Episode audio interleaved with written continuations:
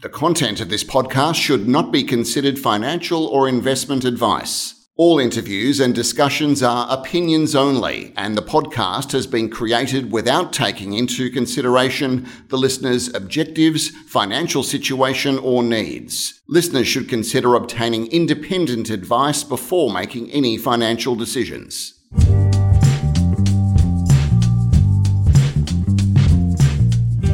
Welcome to this week's edition of Stock Doc. There's a large number of companies listed on the ASX that are in the data sector, and a lot of companies are claiming to do and provide great insights into data.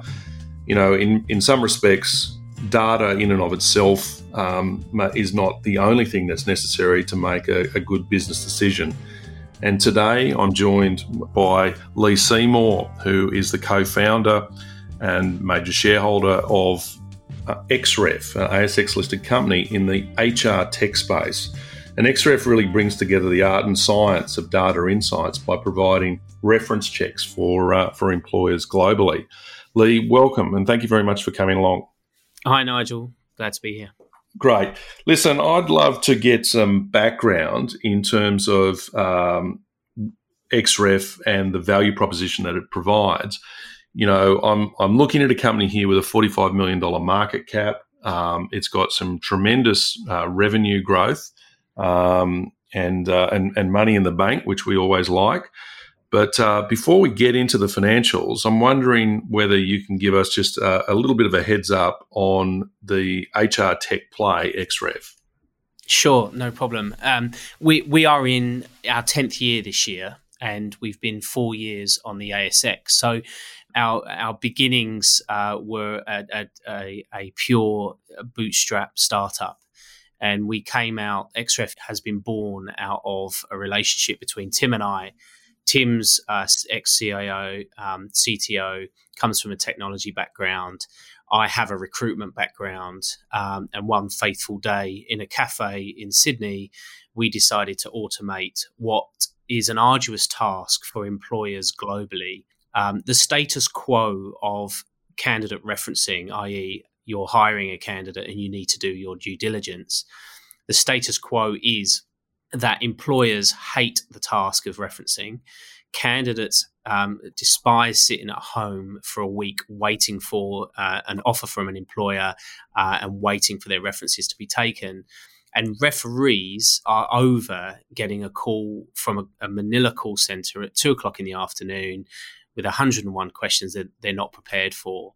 Um, on the top of that, uh, the way that employers are taking references, it tends to be an arduous exercise and it's fraught with uh, dangers around fraud, privacy, and discrimination. And HR managers globally have these things as well as removing bias at the top of their agenda. So look for the first five or six years of our existence we had to we were the only uh, company providing these services. Uh, we were the only technology platform that automated referencing in the way we did. And we had to get out there and educate the recruitment market that the way that they were collecting feedback on candidates was just arduous and old hat. Um, thankfully for us and, and, and it really does echo our growth the industry has woken up um, there are now a few competitors in the market, which are, which is fantastic for us because they market make. Um, and now this is a thing. This is a real thing. Um, I think all of uh, all of all of the listeners might know of a very small business called DocuSign. Mm. And in hmm. 2003, um, DocuSign released uh, the first e-signature platform, um, and obviously, they've done exceptionally well. But what they did was reinvent a manual, arduous task that no one really knew the answer to. Um, since then, you have other businesses like Adobe, EchoSign, Right Signature, HelloSign. Um, to explain what we do um, by using DocuSign, um, with e-signature, you have a document sender, a signer, and a reviewer in terms of XREF, we reinvented the way that people were collecting reference feedback on candidates. So we have an employer send a request, a candidate complete their referee information, and then referees join the platform and provide feedback directly back to the employer. In doing it online, uh, we can prevent things like reference fraud. We can gather the feedback and use our um, sentiment algorithms and, and, and all of the nice data tools that we have to be able to remove the gut feel that recruiters tend to rely on and and replace it with a data driven insight um, therefore protecting companies that we deal with on a global scale from hiring people that um, you know play a good game in interview, have a great resume, have a great LinkedIn profile, but ultimately they cannot do the job. Yeah. Um, so yeah, uh, we've had a, an amazing ten years, but we are certainly still at the beginning. Certainly, I think that the you know the traditional approach which you've been talking about of reference checking is in in fact it, it's it's heavily biased um, and and probably even from the candidate they're not going to put a refer a referee forward unless they were of minded that the referee is going to provide a positive sentiment I would have thought. And um, and I guess from the employer's perspective you know a, a, a sort of a, a confidence or a bravado in the interview probably goes a long way in in assuring the prospective employers that you know they're capable for the job. Um, so you touched on some of the, the, the tools that you're using. Are you able just to give us just a little bit more uh, color on um, on on what happens once you've started to get all of the data together? Mm, sure. So, so to clarify, Xref isn't a platform that delivers uh, 100% the references back to the employer. Um, we have a deliverability rate of about 95%, but ultimately, what we're looking for are the candidates that have either tried to fake the process um, or just simply uh, against the other candidates that are in the shortlist uh, don't stack up. So when we when we collect the data, uh, first of all, we're looking to see if um, if the candidate has faked the process in any way. So, uh, when the candidate uh, gets the request, we know their device, their geolocation, their their browser. We know the time of day, um, and we can compare that to when the referee accesses the platform. And, and if we find a match in any way, if there's social emails used, if there's a bit of flip flopping between the candidate and the referee to get this done, um, we know because we've got we've had ten years of doing this. We know what unusual um, behaviour looks like, and we can report that on platform in front of the employer for mm. them to then go and explore that. And, and last year, just in Australia, we found over 7,000 legitimate fraud cases. Um, and, and, and we are talent short in, in Australia. Uh, our, uh, you know, and, and, and, and it's similar to the rest of the world, but we can't find the people um, to, to, to do the jobs um, that, that we have available. Um, and we certainly aren't, um, with very low unemployment, we're not seeing an awful lot of job seekers. So we have to go out and find people that are currently in um, in work and not necessarily looking for a job. Uh, so you, you, sometimes you're attracting people that are more job getters. You know, they they know how to um, uh, use their LinkedIn and their resume, and they know how to interview. Uh, and, but the problem is, is that we're relying on only information from candidates. When we invite one of these candidates into our business for interview, we try we're, we're actually competing for them, uh, competing against the job that they currently have, and competing against the other businesses that are trying to uh, capture them um, as well. So you know, we tend to shortcut the process because we don't want to elongate the recruitment process by five days by asking for their references. Um, so we either shortcut it or we do it badly. Um, and and and you know sometimes one of these amazing candidates that come in that say all the things that you want to hear as an employer uh, turn out to be uh, somebody that you really should not hire, and it's actually the underdog that's been with their previous company for 10 years that hasn't got an up to date resume, doesn't really uh, perform very well on LinkedIn, isn't very polished in an interview, but you know, by golly, you put them into the role and they're incredible. Um, mm. So, so XREF XREF tries to allow employ can you know great candidates to shine at the same time as exposing those candidates in the market that um, you know are telling porkies. It's a real leveler, and this this uh, platform, and you know, ten years in the development, I can see why you're getting the traction that you are. Um, are you able to talk to us about some of the customers that have adopted this platform and perhaps the reasons why they're adopting? Yeah, sure. Um, I, I, think uh, you know what we've experienced is especially in 2015 when we decided to raise capital um, w- before that we were a private company uh, profitable private company and, and tim and i had, had, you know had never taken any investment before that what made us do it uh, was uh, the fact that when we when one of our clients takes a reference um, we might end up with a referee based in the uk or based in new york and they experience our platform and then and then they turn into a lead because they would like to use XREF on their side of the planet in their business. So we were pulled globally. Um, what we've found as we've picked up clients around the globe is that um, candidates move, referees move, and we're now dealing with one of the biggest um, uh, uh, migrations of talent um, that we've ever seen. So it's really important for XREF to be multilingual, um, to be able to house our data in Frankfurt or Atlanta or Australia, um, to have things like ISO 27001 um, and um, and GDPR compliance, and really speak a global platform um, game. Now that's appealed to some of our clients like PwC, uh, like Macquarie Bank. We referenced all the volunteers for the, the, Gold Coast Commonwealth Games a few years ago. We have really interesting clients like Chelsea Football Club.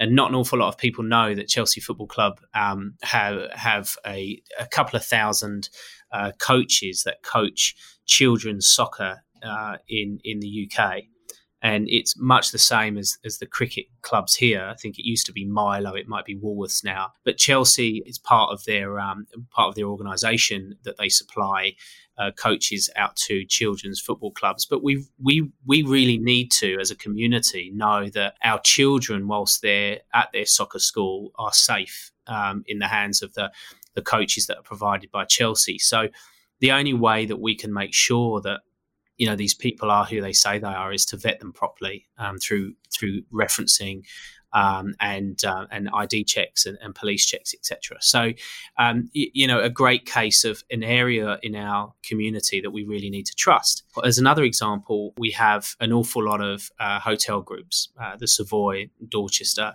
uh, the Ritz Carlton, and we reference a certain group of people in hotels. We don't really reference people in catering or, or bar work because ultimately they're not in positions of trust. Um, but we've seen a spike in the referencing of housekeepers within hotels globally, and probably off of the back of you know the events out of Las Vegas with people entering hotel rooms that really shouldn't have been there.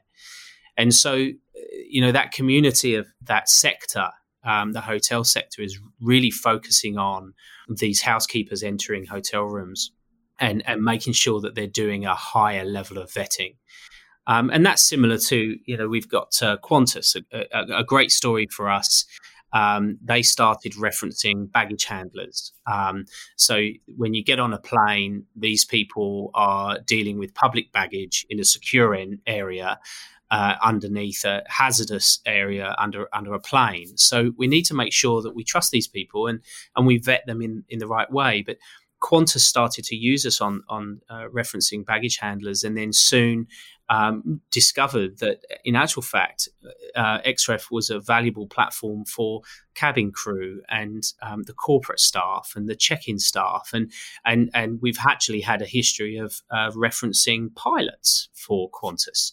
So we are a, a land and expand platform where we we get into a certain area of a client where they have reference pain where they have to validate or verify um, the candidates that they're hiring, and then very very soon they see that there, there is value referencing everybody in their business.